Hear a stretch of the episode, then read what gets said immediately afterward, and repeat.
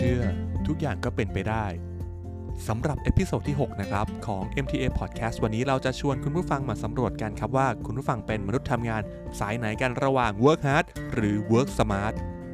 สำหรับสาย Work Hard เนี่ยเรามีจุดสังเกตให้คุณผู้ฟังสังเกตตัวเองได้นะครับ 4 ประเด็นด้วยกัน เริ่มด้วยอย่างแรกคือเลิกงานดึกอยู่ปิดออฟฟิศเป็นประจำนะครับ ในขณะที่เพื่อนร่วมงานของคุณนะครับ ต่างทยอยกันกลับบ้านหมดแล้วเมื่อถึงเวลาเลิกงานนะครับ แต่คนทำงานแบบ Work Hard เนี่ยจะยังคงนั่งปั่นงานต่อไปเรื่อยๆนะครับจนเป็นเรื่องปกตินะครับ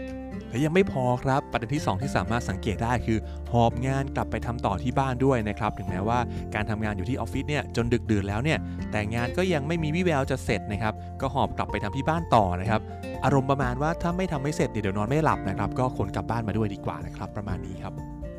และที่สำคัญนะครับ พวก work hard นะครับ จะถือว่างานสำคัญที่สุดนะครับ ต้องมาก่อนเสมอเหนือสิ่งอื่นใดนะครับ การทำงานที่แหละนะครับ ใช่ที่สุดแล้วนะครับ ยิ่งได้ทำงานที่เรารักเนี่ยจะบ้าพลังแบบสุด จนบางทีเผลอลืมไปว่า เราต้องแบ่งเวลาให้คนรอบกายบ้างนะครับ เข้าข่ายจัดสรรเวลาไม่ work life balance นะครับ ข้อสุดท้ายครับ ทุ่มเทเพื่องานครับ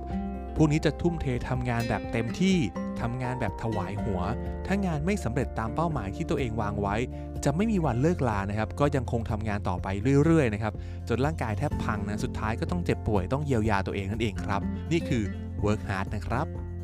คราวนี้ครับคุณผู้ฟังครับมาลองดูพวกทำงานแบบ work smart บ้างนะครับ เราจะเห็นความแตกต่างกันนะครับสำหรับพวก work smart ประเด็นแรกที่สังเกตได้คือเลิกงานตามเวลาครับ เขาสามารถจัดสรรบริหารเวลาได้ดี ระหว่างเวลางานและเวลาส่วนตัวนะครับ ตระหนักได้ว่างานมีให้ทำทุกวันชีวิตนี้มีหลากหลายมิติ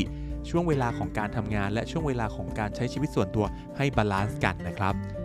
อย่างที่ 2 คือเขาจะวางแผนงานอย่างเป็นระบบไม่อัดแน่นเกินไปนะครับเมื่อได้รับมอบหมายแล้วนะครับก็นำงานมาวิเคราะห์ จัดเรียงลำดับความสำคัญของแต่ละงานกำหนดไทม์ไลน์และก็ deadline นะครับโดยตั้งเป้าหมายในแต่ละวันนะครับในแต่ละสัปดาห์ ในแต่ละรายเดือนไว้อย่างชัดเจนว่า มีงานไหนที่ต้องทำสำเร็จบ้างนะครับเพราะงานบางอย่างเนี่ยไม่สามารถทำให้เสร็จได้ภายในวันเดียวครับ สำหรับคนทำงานที่เป็นแบบ work smart นะครับจะมีการจัดการงานอย่างเป็นระเบียบนะครับเมื่อมีการวางแผนงานเรียบร้อยแล้วนะครับ คนทำงานแบบนี้ก็จะสามารถทำงานต่างๆ ที่รับมอบหมายมาได้อย่างเป็นระเบียบ และคอยรายงานความคืบหน้าอยู่เสมอๆนะครับ